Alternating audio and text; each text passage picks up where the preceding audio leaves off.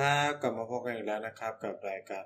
พูดทั้งโลกนะครับ รายการในเครือของ TPD Podcast และพบกับผมนายเช่นเคยทุกวันเสาร์แบบนี้นะครับอ่าเป็นยังไงกันบ้างนะครับเสาร์อาทิตย์ที่ผ่านมา ต้องบอกว่าสัปดาห์นี้เนี่ย เสียงอาจจะไม่ค่อยชัดเท่าไหร่นะนะ เพราะว่าเออเนื่องจากผมอยู่นอกสถานที่เราก็ไม่ได้เอาไมค์เข้ามาด้วยก็เลยอาจจะเอ่อ อุปกรณ์อาจจะไม่พร้อมเล็กน้อย แต่ว่าถ้าผู้ฟังฟังแล้วไม่มีปัญหาก็บอกได้นะครับ เพราะว่าผมก็จะพยายามทำให้มันดีที่สุดนะครับ ในในเรื่องของเสียงเนาะอืม ก็ต้องบอกว่าจริงๆ ถ้าใครฟังเกียร์กายก็สิบเนี่ยก็จะทราบว่ามันเกิดอะไรขึ้นนะครับที่ก็คือผมก็คือเข้ามากรุงเทพนะฮะก็ด้วยสถานการณ์โควิดที่มันเริ่มดีขึ้นระดับ ต้องบอกว่าอยู่ในสภาวะทรงตัวนะครับ จะบอกว่ามันลดไหมก็ ระดับหนึ่งลดลงมาเยอะมากกว่าเดือนที่แล้วแล้วกันนะครับ โดยเฉพาะอย่างจังหวัดผมเนี่ยชลบุรีเนี่ยจาก 2,000 กว่าเดี๋ยวนี้ก็อยู่ที่ประมาณ 4 500อะก็ถือว่าลดมาเยอะนะ หรือกรุงเทพเนี่ย2,000 3,000 เดี๋ยวนี้ก็เหลือประมาณพันหน่อยๆอะไรเงี้ยถึงแต่ว่าที่น่ากังวลเนี่ยครับก็คือ 3 จังหวัดชายแดนภาคใต้ แล้วก็จังหวัดภาคใต้เนี่ยที่ตัวเลขมัน เพิ่มขึ้น อันนี้ก็ต้องค่อนข้างน่ากังวลก็ ผมคิดว่าส่วนหนึ่งเลยนะ มันเป็นผลมาจากการฉีดวัคซีน เพราะว่าในเขตพื้นที่สีแดงเข้ม โดยเฉพาะกรุงเทพปริมณฑลชนบุรีระยอง ในเขตพื้นที่อุตสาหกรรมเนี่ยได้วัคซีนกันมากขึ้น มันก็มีแนวโน้มสัดส่วนตัวเลขที่น้อยลง อีกส่วนนึงก็คือ ติดกันไปเยอะแล้วอันนี้ขำปนน้ำตามากๆนะครับ ว่า เออ มัน พอมันติดไปเยอะแล้วหรือเปล่าอะไรเงี้ยตัวเลขมันก็เลยลงเนาะซึ่งแน่นอนว่าเราจะไม่ได้มาคุยกันเรื่องโควิด แต่ว่าจะคุยกันเรื่องที่เกี่ยวเนื่องกันกับเหตุการณ์หลังโควิด หรือสถานการณ์ในช่วงที่โควิดกำลังดีขึ้นในวันนี้ ถ้าใครอ่านหัวข้อก็เห็นแล้วแหละว่าผมจะคุยเรื่องอะไรนะครับ นั่นก็คือ เรื่องพลังงาน แต่ผมก็จะเน้นไปที่ประเทศจีนนะครับ สัปดาห์ที่แล้วเนี่ยเราก็คุยกันไปเกี่ยวกับคอร์สเกี่ยวกับออคุสเนาะที่มันเป็นเหมือนกับว่าหน่วยงานความร่วมมือหรือองค์กรความร่วมมือหรือแนวความร่วมมือระดับพหุภาคีที่ถูกจับตามองว่าจะกลายเป็นหมากรุกพิฆาตจีน อะไรประมาณนี้ ซึ่งผมก็อธิบายไปแล้วว่า มันเป็นได้จริงหรือเปล่ามันขายฝันไหมแล้วก็ภายในนั้นเนี่ยมันมีปัญหากันเองอยู่ด้วยใช่ไหมครับ อันนี้ก็ลองกลับไปติดตามรับฟังกันได้สำหรับคุณผู้ฟังที่ยังไม่ได้ฟังเรื่องนั้นนะครับ แต่ว่าวันนี้เราจะมาคุยกันเรื่องพลังงานของจีน ซึ่งมันมีความสำคัญกับโลกใบนี้มาก ๆ อันนี้ผมไม่ได้โม้นะมันมันเป็นอย่างนั้นจริง ๆ นะครับ เหตุผลเพราะว่าหนึ่งเลยเนี่ย ถ้าคุณคิดถึงประเทศจีนเนี่ย จีนเขาได้ฉายาหนึ่งที่สำคัญมาก ๆเลยนะครับ ก็คือว่าจีนเขาถือว่าเขาเป็น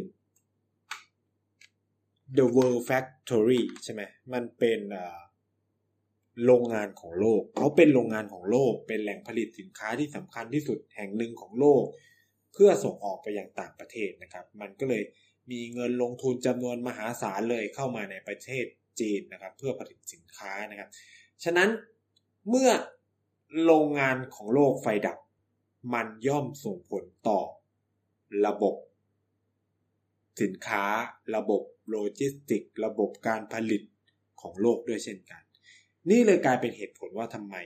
ผมถึงต้องมาคุยเรื่องนี้ เพราะว่า การเกิดไฟดับสถานการณ์พลังงานที่ไม่มั่นคงในจีน มันส่งผลกระทบอย่างมากกับโลกใบนี้ และที่สำคัญคือ มันส่งผลกระทบกับไทยเราด้วยนะครับ ซึ่งทุกคนก็จะต้องเตรียมรับมือกันให้ดีนะครับ จริงๆเนี่ยถ้าใครตามทวิตเตอร์ของผมเนี่ยก็จะได้เห็นแล้วว่าผมก็เขียนเรื่องอผลกระทบที่จะเจอในระยะสั้น ไม่นานนี้นะครับ ไม่เกินหนึ่งเดือนเนี่ยที่ไทยจะต้องเผชิญด้วยเช่นกัน ก็จะได้เห็นไม่ว่าจะเป็นเรื่อง นอกจากน้ำมันแพงก็จะตามด้วยไฟฟ้าแพงก๊าซถุงต้มแพง ทุกอย่างมันจะมาพร้อมกันหมดนะครับ พลังงานเนี่ยคือรู้สึกดีอย่างหนึ่งก็คือว่า วันนี้ได้คุยได้พูดเรื่องที่ตัวเองสนใจมากๆ แล้วผมก็ทำเรื่องเหล่านี้อยู่ คือบางท่านก็อาจจะพอทราบบ้างว่าผมอะกำลังเรียนเนาะเรื่องเกี่ยวกับ นโยบายพลังงาน ความมั่นคงพลังงานอะไรเงี้ยของของประเทศในกลุ่มเอเชียใต้ทัดจีนนะครับ ก็คือไอจีนเนี่ยมันพ่วงมาเพราะว่าแลบที่ผมไปทำงานอยู่เขาเป็นแลบจีน มันก็เลยได้ต้องอ่านงานผ่านหูผ่านตาบ้าง แล้วก็เวลาสัมมนาในแลบเนี่ย เราก็จะได้ฟังว่าเออเขามีความคิดยังไง คือเด็กจีนทุกคนเขาต้องทำเรื่องจีนอยู่แล้วครับ แล้วก็เวลาเราเข้าแลบไปไปเรียนเนี่ย มันก็เหมือนกับว่า ทุกคนต้องนำเสนอว่าสิ่งที่ตัวเองทำอยู่ทำเรื่องอะไร มีความสำคัญยังไงอะไรเงี้ย อย่างเมื่อสัปดาห์ที่แล้วเนี่ย เนื่องจากสถานการณ์เรื่องพลังงานจีนมันเป็นที่จับตามองเนาะ แล้วก็ มีความสำคัญมาก แลบผมก็จับคุยกันเรื่องนี้ เพราะว่าก็มีหลายคนที่แตะเรื่องไฟฟ้าของจีนเรื่องถ่านหินอะไรเงี้ยครับเขาก็ มาคุยกันแลกเปลี่ยนความรู้กัน แล้วก็หาต้นต่อ แล้วอาจารย์ผมเนี่ยก็ อาจารย์ที่ปรึกษาครับก็ได้มีโอกาสให้สัมภาษณ์ในวาระต่างๆ ในฐานะผู้เชี่ยวชาญเรื่องพลังงานของจีนนะครับ ก็มีบทวิเคราะห์อะไรออกมามากมาย ก็เลยพยายามรวบรวมสิ่งเหล่านี้ครับ มากลั่นมากรอง แล้วก็ทำให้มันง่ายสำหรับคุณผู้ฟังนะครับ ว่าเออมันเกิดอะไรขึ้นในจีน แล้วต่อไปมันจะส่งผลยังไงในประเด็นเรื่องพลังงานนะครับ ก่อนอื่นเลยสำหรับใครที่ไม่ได้ติดตาม ประเด็นนี้ก็ต้องพูดว่า เมื่อช่วงต้นสัปดาห์ ที่แล้วต้องพูดอย่างนี้แล้วกัน ต้นสัปดาห์ที่แล้วนะครับ มันเกิดสถานการณ์ที่ว่า จีนเกิดไฟฟ้าดับอย่างที่ไม่ค่อยจะเกิดขึ้นนักนะครับ แล้วดับเป็นเวลานานในหลายเมืองหลายมณฑลคือมีการเก็บสถิติกันแล้วว่า ในช่วงเทศกาลหยุดยาววันชาติที่ผ่านมาของจีน วันชาติจีนเขาจะเป็นวันที่หนึ่งตุลาคมเนาะแล้วก็เขาคือที่จีนเนี่ยมันจะหยุดยาวก็คือวันที่หนึ่งถึงวันที่เจ็ดคือเขาจะหยุดเป็นวันหยุดราชการเพื่อให้คนไปท่องเที่ยวหรืออยู่บ้านหรืออะไรก็แล้วแต่นะครับ ด้วยสถานการณ์โควิดบางคนเขาก็ตัดสินใจอยู่บ้าน ซึ่งก็เป็นเทศกาลหยุดยาวของคนจีน สิ่งที่เกิดขึ้นคือมันเกิดไฟดับ ในช่วงเทศกาลหยุดยาวของจีน มันก็เลยนำมาสู่กระแสวิพากษ์วิจารณ์รัฐบาลสิครับ คือวันหยุดเราอยู่บ้านเราก็อยากใช้ชีวิตที่ดี ปรากฏว่าคุณเจอไฟดับ 6 ชั่วโมง 16 ชั่วโมง บางมณฑลเนี่ย ถึงขนาดกำหนดเวลาว่าไฟจะติด 7 โมงเช้าหรือ 8 โมงเช้าจนถึงแค่แบบ 6 โมงเย็นอะไรเงี้ย ก็มี นะครับ ซึ่งในเวยโปของจีนเนี่ยโอ้โหแบบด่าแรงมากนี่เราอยู่ในยุคสมัยไหนที่ที่การใช้ไฟฟ้ายังกำหนดเวลาอยู่อะไรประมาณก็มันก็เกิดกระแสวิพากษ์วิจารณ์ในสังคมจีนเยอะเยอะมากนะครับ แล้วเรื่องนี้มันมีความสำคัญ ก็โอเคในในการวิพากษ์วิจารณ์รัฐบาลเนี่ยก็เป็นเสียงสะท้อนเนาะจากภาคครัวเรือน แต่ว่าภาคครัวเรือนก็เป็นเพียงแค่ส่วนหนึ่งในสังคมจีนที่ได้รับผลกระทบ แต่ภาคที่กระทบหนักๆคือภาคธุรกิจแล้วก็ภาคเศรษฐกิจนะครับ เพราะว่าไฟฟ้าเนี่ยมันเป็น ทรัพยากรที่สำคัญในระบบการผลิตในยุคปัจจุบันปฏิเสธไม่ได้หรอกครับว่า คือทุกวันเนี่ยไฟกระแสไฟฟ้ามันเหมือนเป็นส่วนหนึ่งของชีวิตเรา คืออยากให้คุณผู้ฟังลองจินตนาการในในวันที่ เราไม่มีไฟฟ้าใช้เลย เป็นเวลาสักหนึ่งสัปดาห์อะไรเงี้ยเออมันมันอยู่ได้ ถามว่ามันอยู่ได้ไหมมันอยู่ได้แต่มันรู้สึกตะขิดตะขวงใจมันรู้สึกอะไรเงี้ยเพราะว่าแบตโทรศัพท์ก็อาจจะหมดไปอ่าเล่นโทรศัพท์ไม่ได้ทำยังไงต่อดูทีวีไม่ได้ทำยังไงต่อคอมพิวเตอร์ใช้ไม่ได้ทำยังไง ใช่ไหมงานแทบจะแบบ คือยิ่งใครทำงานในภาคอุตสาหกรรม ภาคธุรกิจ ภาคบริการเนี้ยไฟดับ ไฟดับตามมาด้วยอะไร อินเทอร์เน็ตก็ใช้ไม่ได้ถูกไหมครับ แล้วคุณจะทำงานกันยังไง เพราะว่างานทุกวันนี้มันต้องใช้อินเทอร์เน็ต อันนี้ปฏิเสธไม่ได้ถูกไหมฉะนั้นเมื่อไฟดับทุกอย่างมันก็รวน ระบบมันก็รวนไปหมดนะครับ ในจีนมันก็เกิดสถานการณ์แบบนั้นก็คือ โอเค ภาคครัวเรือนอาจจะแค่ไฟดับใช้ชีวิตไม่สะดวกสบาย แต่ในภาคเศรษฐกิจอะไฟดับมันคือผลกระทบทางเศรษฐกิจด้วยนะ คือมันตามมาด้วย การผลิตที่ทำงานไม่ได้ การส่งข้อมูลที่ส่งไม่ได้ การทำธุรกรรมทางการเงินออนไลน์ที่ทำไม่ได้ ทุกอย่างมันหยุดชะงักไปโดยปริยายเนาะจาก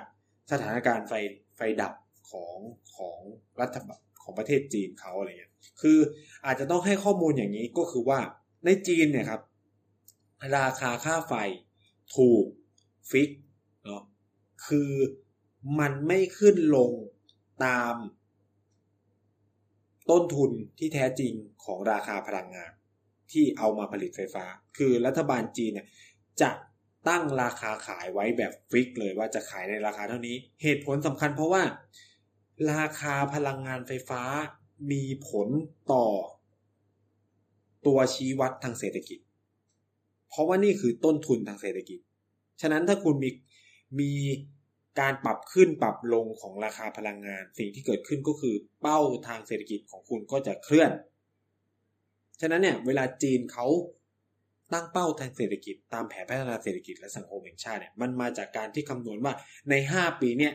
ราคาไฟฟ้าจะอยู่ที่เท่านี้เท่านั้น เออ มันคือแบบเอาสูตรเข้าไปในสมการทางเศรษฐมิติหรือทางเศรษฐศาสตร์นะครับว่า อ่า เรา fix ค่าไฟนะ เรา fix นี้ปุ๊บ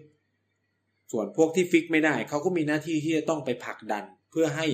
เศรษฐกิจมันโตจากภาคที่มัน fix ไม่ได้ ซึ่งพลังงานเขา fix ได้นู่นนี่นั่นอะไรอย่างเงี้ยมาซึ่งไอ้ตรงเนี้ยมันเป็นที่ไปที่มาของปัญหาเรื่องไฟดับในจีนในวันนี้นะครับ ซึ่ง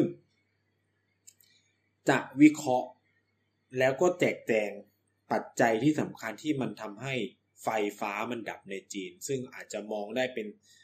สามมิติใหญ่ ๆ จากปัญหาเรื่องนี้ ประการแรก ก็ต้องบอกว่า อันนี้ผมก็พยายามรวบรวมจากความเห็นในแลบที่คุยกันแล้วก็บทสัมภาษณ์ของที่ปรึกษาผมเนาะแล้วก็อาจจะมีมุมมองทัศนคติส่วนตัวด้วยนะครับ ก็คือประเด็นที่หนึ่งเนี่ยก็คือว่า จีนเป็นประเทศที่พึ่งพา ถ่านหินในการผลิตไฟฟ้าอยู่ค่อนข้างเยอะมากอ่าซึ่งกว่า 70%นะของกำลังการผลิตไฟฟ้าของจีนเนี่ย มาจากถ่านหิน ซึ่งก็เยอะถูกไหมเยอะมากนะครับ สิ่งที่เกิดขึ้นคือถ้าย้อนกลับไปเมื่อหนึ่งถึงสองปีที่แล้วเกิดอะไรขึ้นครับ จีนกับประเทศอะไรมีปัญหากันอ่าลองนึกติ๊กต๊อกติ๊กต๊อกไม่ใช่อินเดียนะครับอ่าเฉลยแล้วด้วยกันนั่นก็คือออสเตรเลียจีนกับออสเตรเลียมีปัญหาการจากการที่ออสเตรเลียพยายามจะตรวจสอบต้นตอของโควิด -19 ในจีน ก็ทำให้จีนแบนการค้ากับออสเตรเลียไม่ว่าจะเป็นเนื้อสินค้าทางการเกษตรนู่นนี่นั่น รวมถึงถ่านหินจากออสเตรเลียด้วยนะครับ ซึ่งถ่านหินจากออสเตรเลียเนี่ย ถือว่าเป็นจำนวนคิดเป็นกว่าร้อยละ 26 ของการนำเข้าถ่านหินทั้งหมดของจีน เยอะมากนะครับหนึ่งในสี่ของถ่านหินทั้งหมดที่ใช้ในจีนก่อนหน้านี้นำเข้าจากออสเตรเลีย แล้ว 26%นี้อยู่ๆก็หายวับไปกับตานะฮะ ก็คือมันเป็นมาตรการของจีนที่จะตอบโต้คืนกลับไปจากออสเตรเลีย แต่ก็ต้องบอกว่ามันเป็นความโอละพ่อ เพราะวันดีคืนดีวันนี้ โลกกลับมาฟื้นตัว สิ่งที่เกิดขึ้นคือ ความต้องการใช้ถ่านหินมันก็เพิ่มขึ้น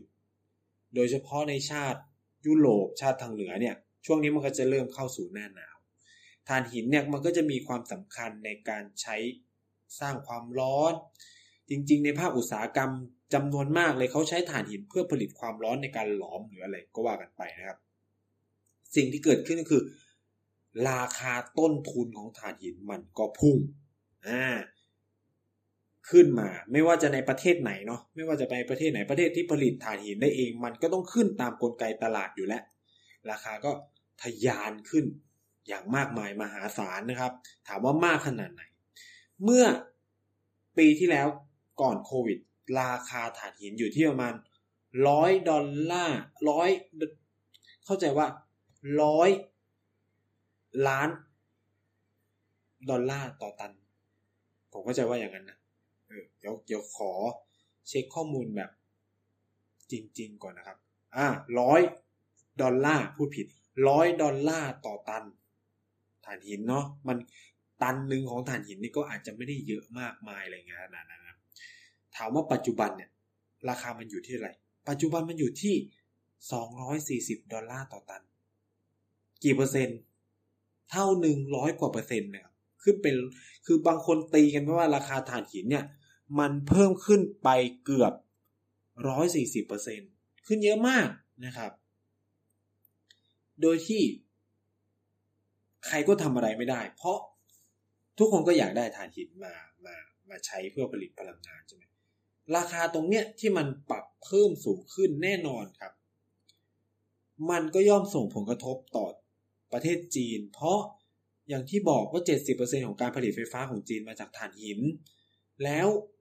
ด้วยราคาไฟฟ้าของจีนที่ฟิก ก็นำมาสู่สิ่งที่เกิดขึ้นก็คือว่า ยิ่งโรงไฟฟ้าพลังงานถ่านหินของจีน ผลิตไฟฟ้ามากเท่าไหร่ นั่นหมายความว่าเขาก็จะขาดทุนมากเท่านั้น เพราะว่าต้นทุนของการผลิตไฟฟ้า มันไม่สะท้อนความเป็นจริงกับราคาขาย คือราคาขายมันถูกกว่าต้นทุน เพราะรัฐบาลฟิกราคาไว้ไง นี่ก็เลยกลายเป็นว่า พอรัฐบาลตึงราคาไฟฟ้า ไว้มันก็เลยทำให้ต้นทุนการผลิตของเอกชนเนี่ยมันสูงขึ้นสูงขึ้น จน ไม่ใช่เอกชนอย่างเดียวก็ต้องบอกว่ารัฐวิสาหกิจที่ผลิตไฟฟ้าจากถ่านหินด้วย ก็ต้องแบกรับการขาดทุน เมื่อเกิดสภาพแบบเนี้ยถามว่าใครจะอยากผลิตไฟฟ้า มันก็ไม่มีถูกไหมครับ พอพวกโรงงานไฟฟ้าไม่ว่าเอกชนหรือว่ารัฐวิสาหกิจเนี่ย เห็นและถึงสถานการณ์การขาดทุนของการผลิตไฟฟ้าของตัวเอง มันก็เลยนำไปสู่การผลิตไฟฟ้าเป็นรอบเป็นรอบ หรือไม่ก็คือ ไม่ผลิตไฟฟ้าต่อเนื่อง พอมันเกิดลักษณะแบบเนี้ยมันก็นำมาสู่ปัญหาไฟฟ้าดับ เพราะอย่าลืมว่า คนใช้ไฟฟ้าใช้เหมือนเดิม แต่คนผลิตไฟฟ้าผลิตไม่เท่าเดิม มันก็ต้องมีช่วงที่มันขาดมันหายไปเป็นธรรมชาติ นี่ก็เลยกลายเป็นปัจจัยที่หนึ่งที่ทำให้มันเกิดสถานการณ์ไฟฟ้าดับในจีน ก็คือว่าโรงไฟฟ้าพลังงานถ่านหินต้นทุนมันสูงขึ้น ก็เลยไม่ผลิตไฟฟ้านะครับ มันก็เลยเกิดสภาพเช่นนี้แหละนะครับ ปัจจัยที่สองที่ทำให้ไฟฟ้าดับในจีนคือ อัตราการบริโภคไฟฟ้าของจีนที่มันเพิ่มสูงขึ้นอย่างรวดเร็ว ในช่วงสองเดือนที่ผ่านมานะครับ ซึ่งเป็นผลจากสถานการณ์โควิด ทั่วโลกที่มันดีขึ้น หมายความว่าไง ผมเกินไปตั้งแต่แรกแล้วว่า จีนเนี่ย เป็นโรงงานของโลกถูกไหม ฉะนั้นเมื่อ ต่างประเทศสถานการณ์ดีขึ้น สิ่งที่เกิดขึ้นคืออะไรเขาก็ต้องการสินค้ามากขึ้น คนเริ่มกลับไปใช้ชีวิตเริ่มจับจ่ายใช้สอยอของบางอย่างก็ไม่พอใช่ไหมแล้วจีนเป็นผู้ผลิตสำคัญนี่เขาก็มาสั่งสินค้าจากจีนนะครับ ฉะนั้นเนี่ยพวกโรงงานอุตสาหกรรมต่างๆ ของจีนเนี่ยก็ต้องการใช้ไฟฟ้าเพิ่มเพื่อมาลันระบบการผลิต จากแต่ก่อนที่อาจจะแบบ ลันได้ห้าสิบหกสิบเปอร์เซ็นต์อะปัจจุบันอาจจะเป็นแปดสิบเก้าสิบเปอร์เซ็นซึ่งก็เพิ่มเยอะขึ้น มันก็ต้องการใช้พลังงานไฟฟ้ามากยิ่งขึ้นนะครับ ซึ่งเมื่อเดือนสิงหาที่ผ่านมาเนี่ยครับสถิติของสำนักงงานกิจการพลังงานแห่งชาติจีนนี่ยก็ระบุว่า ความต้องการใช้ไฟฟ้าของจีนนะเติบโตมากถึงร้อยละสิบสี่นะครับก็คือสิบสี่เปอร์เซ็นต์อะเพิ่มขึ้นมาภายในหนึ่งเดือนอะมันพุ่งแบบปุ๊บเลยในขณะที่ ช่วงเดียวกันของปีที่แล้วมันประมาณแค่หกเปอร์เซ็นเท่ากับว่ามันเพิ่มจากปีที่แล้วเป็นสองเท่าเลยนะ เออ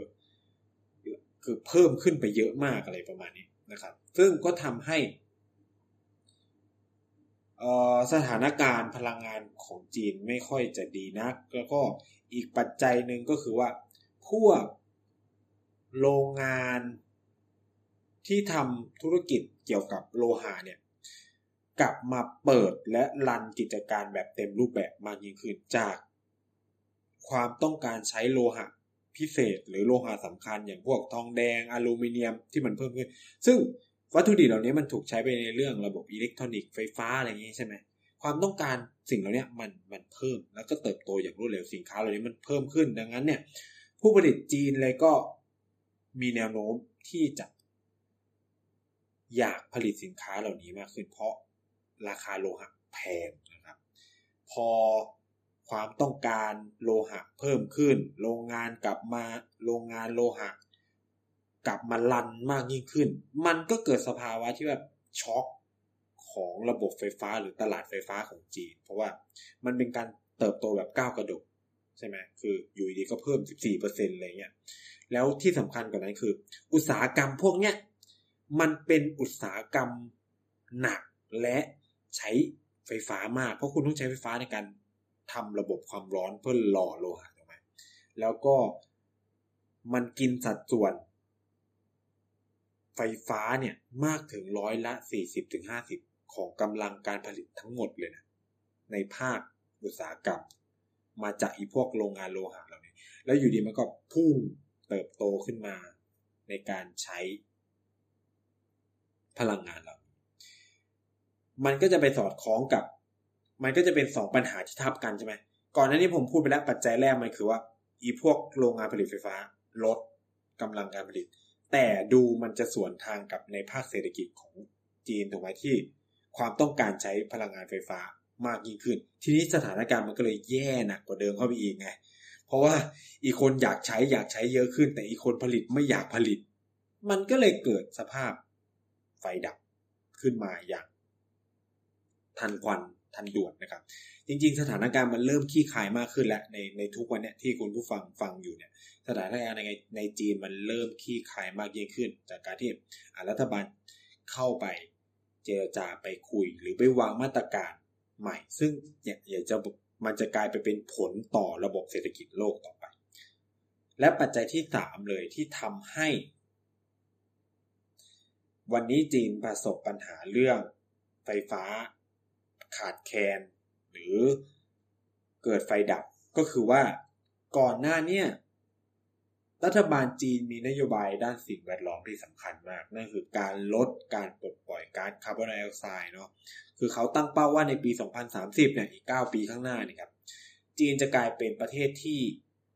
เข้าสู่จุดสูงสุดของการปล่อยคาร์บอนแหละ แล้วหลังจากนั้นอีก 30 ปีคือปี 2060 เนี่ย จีนจะต้องกลายเป็นประเทศที่มีความเป็นกลางทางการคาร์บอนก็คือ การดูดซับคาร์บอนกับการปล่อยคาร์บอนเนี่ยเท่ากัน บวกลบคูณหารเท่ากับศูนย์จริงๆก็คือ บางที่ก็อาจจะใช้คำว่าปลอดคาร์บอน แต่ผมรู้สึกว่าคำนี้มันมันไม่สะท้อนความเป็นจริงเนาะ carbon neutrality เนี่ย neutrality เนี่ยมันควรจะเป็นคำว่าความเป็นกลางทางคาร์บอนก็คือ คือ คือปลอดคาร์บอนมันเหมือนกับไม่ปล่อยเลยแต่จริงๆแล้วมันปล่อยนะครับในความจริงมันปล่อยแต่แค่การดูดซับกับการปล่อยมันเท่ากันหรือเสมอกัน คือใน concept ของของนโยบายสิ่งแวดล้อมของนโยบายคาร์บอนเราจะมีคำว่า negative carbon emission หรือ carbon neutrality negative carbon emission เนี่ยมีอยู่ไม่กี่ประเทศ นั่นคือการปล่อยคาร์บอนน้อยกว่าความสามารถในการดูดซับคาร์บอนยกตัวอย่างภูฏานเนี่ยจัดเป็น negative carbon emission แต่ว่าอย่างจีเนี่ยเป้าที่เขาวางไว้คือ carbon neutrality ซึ่งจริงๆ ในหลายประเทศก็เริ่มตั้งเป้ารวมไทย ไทยเราวางแผนไว้ในปี 2070 ถึง 2075 จะต้องเป็นคาร์บอนนิวทรัลิตี้ซึ่งซึ่งช้ากว่าจีนผมก็งงเหมือนกันนะครับ ทั้งที่ปัจจัยพื้นฐานหลายอย่างเราเราเอื้อที่มันจะทำให้ประสบความสำเร็จได้เร็วกว่าจีนด้วยซ้ำอย่างเงี้ยอ่าแต่ว่า อย่างที่บอกไปคือเขามีนโยบายเรื่อง carbon neutrality ใช่ไหมมันก็นำมาสู่ความพยายามในการลดการปลดปล่อยก๊าซคาร์บอนไดออกไซด์แล้วอะไรเป็นตัวที่ปล่อยคาร์บอนไดออกไซด์เยอะสุด นั่นคือภาคพลังงานนี่แหละภาคพลังงานเนี่ยปล่อยคาร์บอนไดออกไซด์เยอะมากรองมาเนี่ยคือภาคขนส่งนะครับ และอีตัวการในการปล่อยคาร์บอนของภาคพลังงานเลยก็คือถ่านหินนะครับ แม้ว่าจีนเนี่ยจะเคลมว่าตัวเองมีเทคโนโลยีการผลิตไฟฟ้าพลังงานถ่านหินที่สะอาด ได้จริง แต่ว่าไม่ใช่ทุกโรงงานที่ผลิตได้สะอาดอย่างแท้จริง ฉะนั้นเนี่ย สิ่งที่จีนพยายามทำคือ ลดการผลิตไฟฟ้าจากถ่านหินให้ได้มากที่สุด แล้วก็เลิกสนับสนุนอุตสาหกรรมถ่านหินภายในประเทศนะครับ ซึ่งตรงนี้แหละครับ คือสิ่งที่น่าสนใจก็คือว่า อาจารย์ผมเนี่ยเขาใช้คำว่า จริง ๆ เนี่ย จีนไม่น่าจะเผชิญกับหนึ่งสภาวะการขาดแคลนถ่านหินในการผลิตไฟฟ้าสองคือไม่น่าจะต้องเผชิญกับไฟดับ เพราะว่าจีนมีถ่านหินมากเพียงพอนะครับจีนมีถ่านหินมากเพียงพอที่จะผลิตกระแสไฟฟ้า แต่จีนเลือกที่จะไม่เอาถ่านหินมาผลิตไฟฟ้า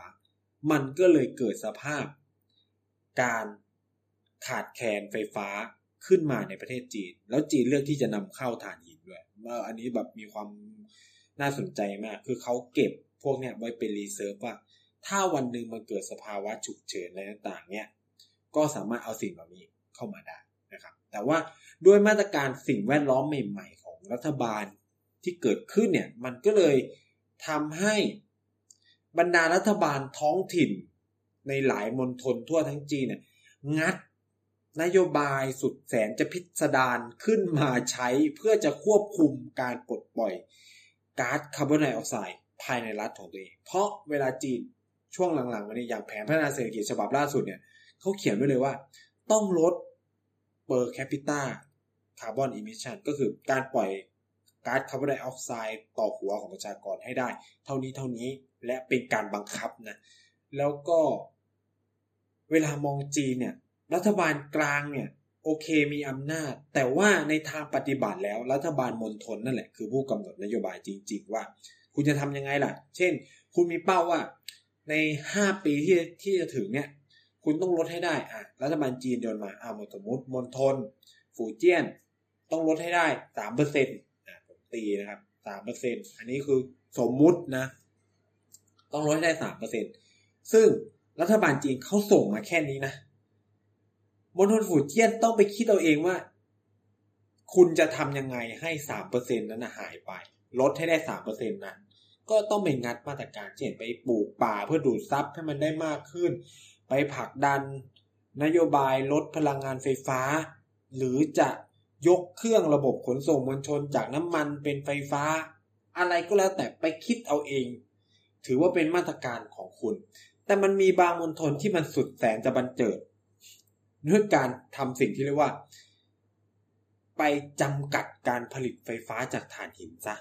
เพราะว่าถ้าทำอีตัวนี้ได้เนี่ย ลดคาร์บอนไดออกไซด์ได้เยอะที่สุดเลย เพราะว่าถ่านหินเนี่ยตัวแบบปล่อยคาร์บอนจำนวนมหาศาลเลยนะครับ เยอะซะยิ่งกว่าการจำกัดถ่านจำกัดเขาเรียกว่า การใช้รถน้ำมัน เยอะซะยิ่งกว่าแบบ อ้คือมันปล่อยเยอะมาก คือแบบปลูกป่าหลายแสนไร่ก็ยังแบบ ดูดซับถ่านหินในการผลิตไฟฟ้าจำนวนหนึ่งไม่ได้เลยด้วยซ้ำอะไรเงี้ย ฉะนั้นเนี่ย หลายๆมณฑลก็เลือกที่จะไปไล่ปิดโรงไฟฟ้าถ่านหิน หรือให้หยุดเดินเครื่อง หรือเดินเครื่องให้น้อยที่สุดตามความจำเป็นและหันไปพึ่งพาพลังงานรูปแบบอื่น ไม่ว่าจะเป็นลมไฟฟ้าพลังงานแสงอาทิตย์ ก๊าซชีวมวล คลื่นนะครับไฮโดรพลังงานน้ำหรือโรงไฟฟ้านิวเคลียร์แทนนะครับซึ่งพวกนี้มันเป็นพลังงานสะอาดเนี่ยไม่ปล่อยคาร์บอนไดออกไซด์อะไรเงี้ยพอมันเป็นแบบเนี้ยมันก็เลยทำให้โรงไฟฟ้าถ่านหินในหลายมณฑลเนี่ยมันหยุดเดินเครื่องทำได้ไม่เต็มกำลัง มาตรการทางด้านสิ่งแวดล้อมของจีนเนี่ยมันก็เลยส่งผลให้เป็นอีกปัจจัยที่ทำให้ จีนเนี่ย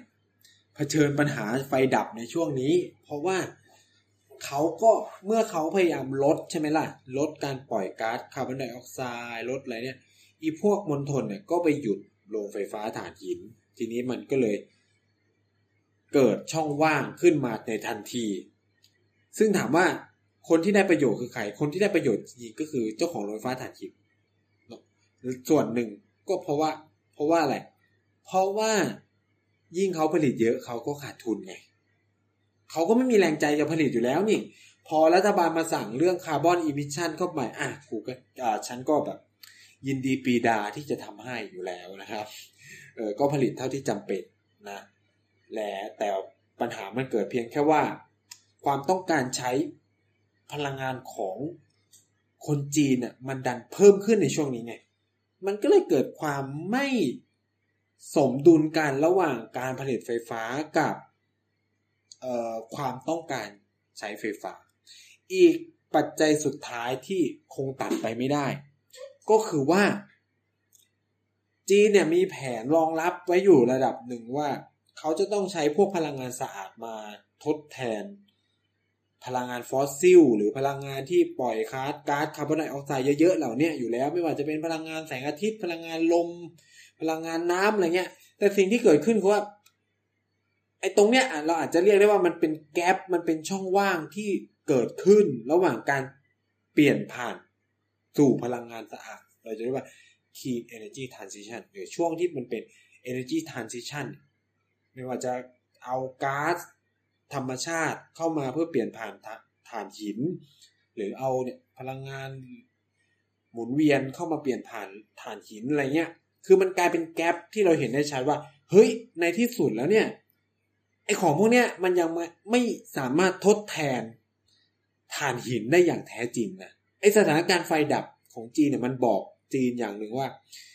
ไอที่เราลงทุนไปกับพลังงานหมุนเวียน พลังงานสะอาดต่าง ๆ เนี่ย ตอนนี้มันยังไม่พร้อมที่จะเอามาเข้าสู่ระบบ เพื่อทดแทนคือต้องบอกว่า มันยังทดแทนกำลังการผลิตของไฟฟ้าจากถ่านหินไม่ได้เต็มที่ ฉะนั้นก็คงต้องสร้างเพิ่มขึ้น เพิ่มขึ้น เพิ่มขึ้นไปอีกในอนาคตนะครับ อ่า อันนี้ก็จะทำให้ เห็นได้ชัดว่า เออ คือถามว่ามองในระดับที่หนึ่งถามว่ามันมัน สิ่งที่เกิดในจีนมันบอกอะไร ก็คืออย่างแรกก็บอกบอกไปแล้วว่า พลังงานสะอาดพลังงานหมุนเวียนต่างๆ ที่จีนลงทุนไปเนี่ย มันยังไม่สามารถเข้ามาทดแทน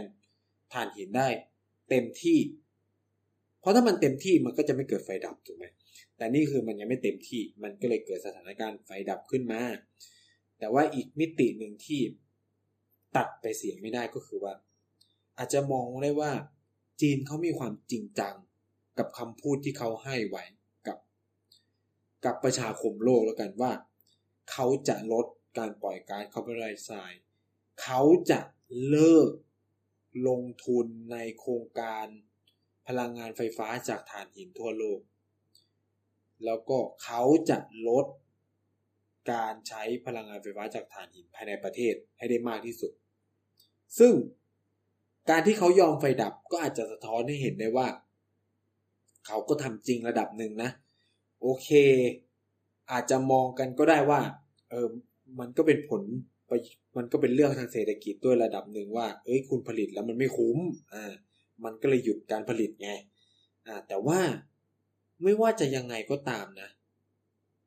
สิ่งเหล่านี้มันเป็นต้นทุนหมดเลย การเกิดไฟดับเนี่ยเป็นต้นทุนมหาศาลนะคือโอเค คุณอาจจะขาดทุนจากการผลิตไฟฟ้าจากถ่านหิน แต่การขาดทุนนั้นก็ยังถือว่าน้อยกว่าไฟดับในภาคอุตสาหกรรม เออ อันนี้คือต้องยอมรับความจริง อาจารย์ผมก็พูดคำนี้เลยว่า การเกิดไฟดับเนี่ยมันเกิด มันมีต้นทุนทางด้านเศรษฐกิจที่สูงกว่า การขาดทุนในภาคการผลิตไฟฟ้าจากถ่านหิน ซึ่งเขาก็มองว่าสิ่งเหล่านี้รัฐบาลต้องเอาไปคิดให้ ให้แตกอะคิดให้ชัดเจนว่าเฮ้ยมันคุ้มไหม กับไอ้นี่คือถ้าคุณจะจัดการคุณก็ต้องไปจัดการในมิติใหม่ ซึ่งสิ่งที่เกิดขึ้นก็คือว่า เพื่อแก้ปัญหานี้ และยังคงรักษาหน้าของตัวเองที่เคยลั่นวาจาไว้ว่าจะลดการปล่อยก๊าซคาร์บอนไดออกไซด์ไว้เนี่ย สิ่งที่เกิดขึ้นก็คือว่า จีนไปลดเวลาทำงาน ไปลดการใช้พลังงาน ในภาค บริการภาคอุตสาหกรรมอะไรเนี่ยภาคครัวเรือนแทน อย่างที่ผมบอกมันก็เลยเกิดสิ่งที่ว่ากำหนดเวลาของไฟฟ้าให้กับครัวเรือนในบางพื้นที่ หรือโรงงานอุตสาหกรรมบางโซนจะผลิตในช่วงเวลาบางช่วงเวลาไม่ได้นะครับ ซึ่งไอ้ตรงเนี้ยแหละ มันก็เลยนำมาสู่เรื่องที่เราจะพูดในประเด็นสุดท้ายก็คือว่าทำไมการเกิดไฟดับในจีนเนี่ยมันกลายเป็นว่ามันส่งผลกระทบร้ายแรงต่อโลกใบนี้มากๆ ก็คือ ด้วยความที่จีนมันเป็นโรงงานของโลก แล้วพอระบบการผลิตเขาหยุดชะงักจากการกำหนดระยะเวลาของการปล่อยไฟ การเกิดไฟดับเนี่ย มันก็เลยทำให้กำลังการผลิตของจีนเนี่ยมันลดลงตามไปด้วย ในขณะที่ความต้องการใช้สินค้าจากจีนมันเพิ่มขึ้นถูกไหมครับ แต่กำลังการผลิตมันทำได้น้อยลง ก็หลักเศรษฐศาสตร์ง่าย ๆ เมื่อ demand หรืออุปสงค์มันมากกว่า supply หรืออุปทานความต้องการซื้อมันมากกว่าความต้องการขายเนี่ย สิ่งที่เกิดขึ้นก็คือ สินค้ามันก็จะแพงขึ้นไปโดยปริยายนะครับ และเนี่ยมันก็เลยส่งผลกระทบต่อโลก เพราะ การเกิดไฟดับของจีนมันกลายเป็นปัญหาราคาสินค้าโลก คือราคาสินค้าโลกมันในอนาคต ไม่ใกล้ไม่ไกลนี้ เราจะได้เห็นราคาสินค้าบางส่วน ปรับตัวสูงขึ้นยิ่งเป็นสินค้านำเข้าจากจีนด้วยแล้ว มันจะมีการปรับราคาอย่างแน่นอน เพราะว่า ใครก็ต้องการสินค้าจากจีน ใครก็ต้องการวัตถุดิบบางส่วนจากจีนเพื่อมาใช้ภายในประเทศ เมื่อทุกคนต้องการคนขายผลิตได้น้อยเขาก็ให้คนที่จ่ายราคาที่ดีที่สุด ให้กับเขา เมื่อมันเกิดลักษณะอย่างนี้ทุกคนก็จะแย่งเสนอราคาราคาก็จะเริ่มจากเพิ่มขึ้นหนึ่งดอลสองดอลสามดอลสี่ดอลเราก็ไม่รู้ว่ามันจะขึ้นไปถึงเท่าไหร่นะครับ มันก็เลยกลายเป็นว่า ประเด็นที่หนึ่งไฟดับในจีนจะนำไปสู่ ราคาสินค้า ทั่วโลกในที่นำเข้าจากจีน จะปรับตัวสูงขึ้นแน่นอน แล้วผมเข้าใจว่าสินค้าหลาย ๆ ตัวด้วย ที่ใช้ส่วนประกอบจากจีน ก็จะปรับตัวสูงขึ้น เช่น และพีดิกและทำนายได้เลยว่า ราคาเหล็กของของทั้งโลกจะแพงขึ้น เพราะว่าเหล็กจำนวนมากมาจากจีน อลูมิเนียมทองแดงเนี่ยรอได้เลยนะครับ อันนี้ผมผมคาดการให้นะ ว่ามันจะต้องแพงขึ้นนะครับก๊าซคือพวกพลังงานไปหมดแล้วขึ้นหมดแล้วนะครับ ส่วนไทยก็คือรอประวิงเวลาไว้เฉยคือ อันนี้เรากำหนดไม่ได้ เราอาจจะไม่ได้ส่งผลมาจากจีนโดยตรง เช่นพวกราคาน้ำมุงน้ำมันอะไรเงี้ยอ่าเพราะว่ามันมาจากแนวโน้มว่าเราคิดว่าสถานการณ์โควิดมันเริ่มดีขึ้นและชีวิตมันจะเริ่มกลับไปปกติ ราคาน้ำมันก็จะกลับไปจุดจุดเดิม คือบางคนมองว่าเฮ้ยราคาน้ำมันทำไมแพงขึ้น จริงๆไม่ใช่นะครับ มันกำลังกลับไปสู่จุดเดิมที่เป็นก่อนโควิด มันคือราคานี้มาก่อนอะไรอย่างนี้นะครับ มันเพิ่งมาลงตอนช่วงโควิด ที่คนมันใช้น้ำมันน้อยลงอะไรเงี้ย เออนะครับ ก็อันนี้ก็จะเป็น เป็นผลมาจากการคาดการณ์ว่าเออสถานการณ์เศรษฐกิจมันจะเริ่มดีขึ้น ความต้องการใช้พลังงานมันก็จะเพิ่มขึ้นนะครับ แต่ว่าการเกิดไฟดับของจีนเนี่ยมันจะเป็นอีกเรื่องหนึ่งก็คือ มันส่งต่อมันส่งผลต่อระบบห่วงโซ่อุปทานห่วงโซ่ระบบการผลิตโลกอะไรเงี้ยเพราะว่าจีนมันเป็นตัวเชื่อมสำคัญนะครับหนึ่งคือส่งออกวัตถุดิบไปให้ประเทศอื่น ๆ เพื่อผลิตสินค้าสองคือประกอบนำเข้า วัตถุดิบจากประเทศอื่น เพื่อมาประกอบในประเทศตัวเองเพื่อส่งออกนะครับ ฉะนั้นมันจะส่งผลในสองมุม ให้เราได้เห็นเลยหนึ่งคือ สินค้าประเทศต่างๆ ที่นำเข้าจากจีนจะแพงขึ้นสิ่งที่สองคือ คนที่ส่งออกของไปจีนจะขายของได้น้อยลง เพราะกำลังการผลิตผลิตได้น้อยลง อ่า มันก็จะเป็นสองแง่สองงามนี้มันก็จะเกิดการที่เรียกว่าสินค้าล้นตลาดในประเทศที่ส่งออกของไม่ให้จีนนะครับ แล้วราคามันก็จะตกอันเนี้ยมันก็จะเป็นภาพสะท้อนไปสะท้อนมาซึ่ง รอรอเท่านั้นนะครับ ผมคิดว่าไม่ช้าไม่เร็วเนี่ย เราจะได้เห็นแล้วนะครับ แต่ว่าประเด็นที่สำคัญก็คือว่าไอ้การเกิดไฟดับ การเกิดการไม่ผลิตไฟฟ้าของโรงไฟฟ้าถ่านหินของจีนมันนำไปสู่การถกเถียงกันในวงวิชาการ แล้วก็วงนักนโยบายพลังงานของจีนที่ค่อนข้างน่าสนใจก็คือว่า คำถามที่เขาถามก็คือว่าเฮ้ยไอ้ระบบการตึงราคาไฟฟ้าเนี่ยมันยังเวิร์กอยู่ไหม มันยังทำงานได้จริง ๆ หรือเปล่านะครับ หรือมันถึงเวลาและที่ภาคเศรษฐกิจของจีนเนี่ย มันจะต้องปรับตัวกับราคาพลังงานนั่นคือ ให้ราคาพลังงานเป็นไปตามกลไกตลาดปรับขึ้นปรับลงกันตามช่วงเวลาของเพื่อให้สะท้อนต้นทุนที่แท้จริงนะครับ โดยที่โอเคในช่วงที่มันเกิดการเปลี่ยนแรงๆเนี่ย รัฐบาลอาจจะต้องมีกองทุนหรือมีอะไรมาหนุนเสริมเพื่อให้มันสมูทที่สุดในการขึ้นราคา ไม่ใช่แบบพวดพลาดจนจนภาคธุรกิจมันมันเจ๊งอะ่ะหรือมันปรับตัวไม่ได้กับต้นทุนที่มันขึ้นเร็วจนเกินไปอะไรเงี้ยอันนี้ก็จะมีการถกเถียงกันนะครับเอ่อซึ่งตรงเนี้ยผมคิดว่ามันเป็นมิติที่น่าสนใจมากๆนะครับ แล้วก็แน่นอนว่า ถ้า จะแก้ปัญหาในระยะยาว ทุกคนก็เสนอเป็นเสียงเดียวกันว่าเออพวกพลังงานหมุนเวียน การหันไปมุ่งเรื่องการพัฒนานวัตกรรมใหม่ ๆ เพื่อลดการใช้พลังงาน ก็เป็นเรื่องที่สำคัญอะไรเงี้ยเออ อันนี้ก็เป็นในในสิ่งที่เขาเรียกว่า นักวิชาการนักนโยบายของจีนเขามีการถกเถียงกัน แต่สิ่งที่ผมคิดว่ามันน่าจับตามองทำไมนโยบายพลังงานของจีนมันน่าจับตามอง เพราะว่าเมื่อจีนขยับมันมันขยื่นโลกเออผมมองอย่างนี้นะ เพราะว่าหนึ่งเลยคือจีนเนี่ยเป็นคนที่ปล่อยก๊าซคาร์บอนไดออกไซด์อันดับต้นๆของโลก ผมก็จะว่าไม่หนึ่งก็สองน่าจะที่หนึ่งของโลกนะครับอันดับสองน่าเป็นสหรัฐอเมริกา ฉะนั้นถ้าจีนพยายามลดการปล่อยก๊าซคาร์บอนไดออกไซด์มันก็ส่งผลกระทบโดยตรงต่อโลกใบนี้อยู่แล้ว นะครับ อันนี้ปฏิเสธไม่ได้ ซึ่งก็เป็นผลดีกับพวกเราทุกคนนะครับไม่ไม่ใช่ว่าเป็นสิ่งที่แย่นะครับแต่สุดท้ายก็ต้องพูดอย่างนี้ว่าไอเหตุการณ์เนี้ยในจีนเนี่ยมันจะส่งผลกระทบกับไทยด้วย อันนี้อันนี้ปฏิเสธไม่ได้ เพราะว่าไทยเนี่ย ส่งสินค้าไปจีนเยอะนะครับไม่ใช่น้อยๆนะ โดยเฉพาะพวกวัตถุดิบต่างๆ เนี่ย ที่ จีนใช้ในการผลิตสินค้าในจีนเนี่ยนำเข้าจากไทยเยอะมากนะครับ ไม่ไม่ว่าจะเป็นพวกแป้งมันสำปะหลังเนาะพวกยางพาราไม้ยางพาราชิ้นส่วนอิเล็กทรอนิกส์ชิ้นส่วนรถยนต์เนี่ยเราเป็นซัพพลายเออร์ให้จีนระดับหนึ่งเลยนะครับ ซึ่งคาดการณ์ได้เลยว่า จีนจะนำเข้าวัตถุดิบเหล่านี้จากไทยลดลง เนื่องจากเขาผลิตของได้น้อยอันนี้ภาคธุรกิจพวกนี้ก็ต้องเตรียมใจไว้เลยว่า คุณจะมีออเดอร์จากจีนที่ลดลงเนาะแล้วก็สิ่งที่จะตามมาก็คือคนที่นำเข้าสินค้าจากจีนก็จะต้องรับกับราคาสินค้าที่แพงขึ้น คนซื้อแบบผมแบบคุณผู้ฟังบางคนที่ชอบซื้อสินค้าจากจีนผ่านเว็บไซต์ออนไลน์ต่างๆ ก็จะต้องเจอกับการปรับตัวของราคาสินค้าที่เพิ่มขึ้น และที่น่ากังวลไปกว่านั้นก็คือว่า ตอนนี้เงินบาทไทยมันอ่อน เงินบาทไทยอ่อนหมายความว่า จากเดิมที่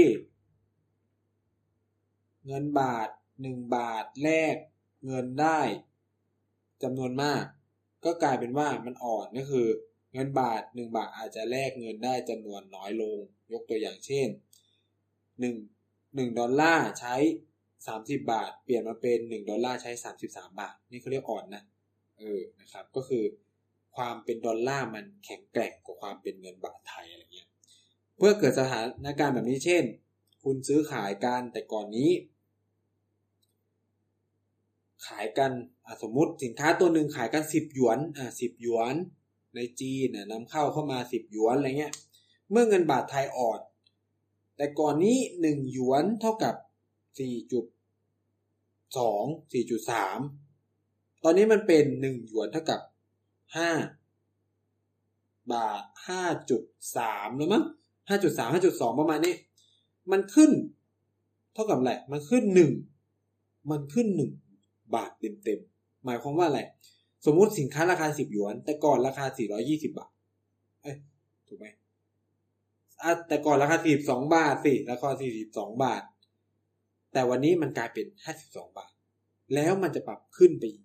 เนาะอันนี้คือ อันนี้มันขึ้นจากราคาบาทอ่อนเนาะแต่ว่าราคาสินค้ามันจะกลายเป็นจากสิบหยวนไปเป็นสิบห้าหยวนอะไรเงี้ย มันก็จะทวีคูณความแพงขึ้นไปอีกจากเงินบาทไทยที่มันอ่อนตัวลง อันนี้ก็จะเป็นสภาพที่ไทยก็จะต้องเผชิญกับอะไรแบบนี้ที่น่ากังวล เพราะว่าเรานำเข้าสินค้าจากจีนเยอะมาก แล้วก็แปดเดือนแรกที่ผ่านมาผมไปดูตัวเลขการค้าไทยจีนเนาะน่าสนใจมากนะครับ มูลค่ารวมการค้าทั้งหมดเนี่ย 2.1 ล้านล้านบาทอ่าเยอะมาก เติบโตเมื่อเปรียบเทียบกับปีที่แล้วเนี่ยประมาณ 30%เติบโตแน่ๆอยู่แล้วคือ คือเวลาคนเคมว่าแบบ เฮ้ยส่งออกไทยเติบโต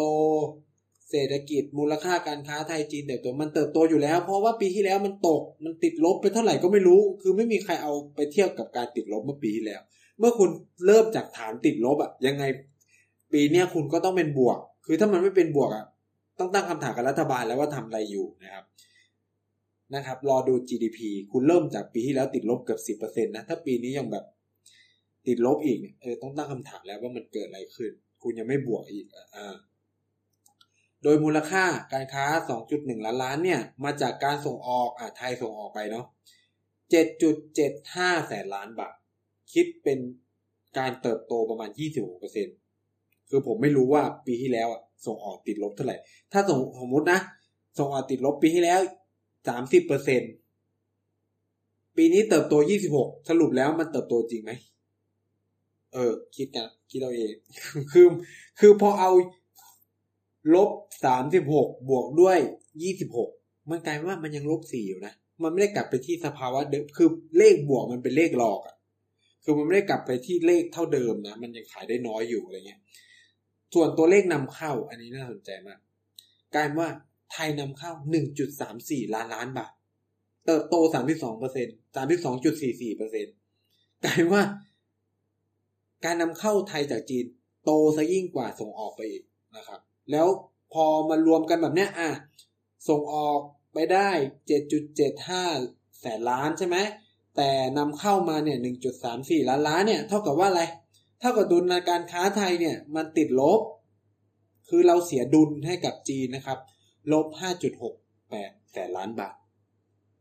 ก็คือเขาได้กำไรจากเรานะซึ่งไอ้ตรงเนี้ยไม่มีปัญหาอะไร คือหลายคนคิดว่าการเสียดุลการค้าเป็นเรื่องไม่ดี แต่สำหรับผมอะ่ะต้องไปดูว่า มันเสียดุลจากอะไร เช่น เราอาจจะนำเข้าวัตถุดิบจากจีนเพื่อมาประกอบในประเทศ แล้วก็ส่งของไปขายในยุโรป ไปขายในสหรัฐ ไปขายในอินเดีย คือเราเสียดุลการค้าจีนจริง แต่เราไปได้ดุลการค้าประเทศอื่น ในมูลค่าที่เพิ่มขึ้น อันนี้โอเค เพราะว่าเราต้องนำเข้าวัตถุดิบจากเขาอะไรเงี้ยอ่ามันอาจจะเป็นแบบนี้ก็ได้เนาะอันนี้ผมสมมุตินะครับ แต่ถ้าแต่มันมันก็น่าจะเป็นแบบนั้นแหละเออมันขาดดุลจากประเทศนี้มันก็จะไม่ได้ดุลประเทศนู้นมันก็จะเอามา balance กัน แต่ว่าเราต้องไปดูว่าดุลบัญชีเดินสะพัดของไทยเนี่ยมันเป็นยังไงดุลการค้าระหว่างประเทศของไทยมันเป็นยังไงด้วยนะครับ ซึ่งส่วนใหญ่ก็ต้องเป็นบวกแหละถ้ามันติดลบมันก็จะแปลกๆว่า เออ แล้วคือจะเดินหน้าเศรษฐกิจกันไปยังไงคุณเล่นเสียดุลการค้าเนี่ย เออนะครับ ก็เนี่ยก็จะเป็นผลลัพธ์คุณผู้ฟังก็จะเห็นว่า เฮ้ย ผมพูดแค่เรื่องพลังงานจีนเองนะ เรื่องไฟฟ้าดับในจีนเองนะ แต่ผลมันกระเทือนทั้งโลก มันกระเทือนถึงไทย มันกระทบไปหมดเลย คือด้วยความที่เศรษฐกิจของจีนมันผูกโยงไปกับหลายประเทศ ทั่วโลกไปแล้วอะมันปฏิเสธตรงนี้ไม่ได้ แล้วมันก็เลยเป็นเรื่องที่สำคัญไงที่วันนี้ผมก็เลยเลือกที่จะยกขึ้นมาคุย ให้คุณผู้ฟังได้รับฟังกันนะครับอะสำหรับวันนี้ก็ประมาณนี้พอหอมปากหอมคอยังไง ก็ฝากติดตามรายการต่างๆ ของเครือ TPD Podcast ของเราด้วย ไม่ว่าจะเป็น Back for the Future นะครับ วันจันทร์นะ วันจันทร์ข้อมังคารบ้างนะครับ รายการอย่างเกียร์กายก็สิบวันพฤหัสนะครับ รายการผมวันเสาร์แล้วก็อาทิตย์เป็นอาทิตย์กับเด็กสร้างชาตินะครับ ก็ถ้ามีคำถามความสงสัยอะไรใครผมติดเรื่องมองโกเลียกับทะเลจีนใต้ไว้อยู่ผมยังจำได้นะครับพูดคุยถกเถียง แลกเปลี่ยนความคิดเห็นกันได้ที่ nice talk th นะครับ ใน Twitter นะครับ เข้ามาแลกเปลี่ยนพูดคุยกันได้นะครับ สนุกดีนะครับได้ มารับฟังความคิดเห็นได้มาเห็นมิติมุมมองใหม่ ๆ ของคุณผู้ฟังอะมีข้อเสนอแนะอะไรก็มาคุยกันได้อยากฟังประเด็นอะไรก็บอกกันไม่ได้ผมก็จะลิสต์เก็บไว้นะแล้วก็จะเก็บข้อมูลแล้วเอามาพูดให้คุณผู้ฟังได้ฟังกันนะครับสำหรับสัปดาห์นี้เนี่ยก็ขอลาไว้แต่เพียงเท่านี้แล้วพบกันใหม่ สัปดาห์หน้าลาไปก่อน สวัสดีนะครับ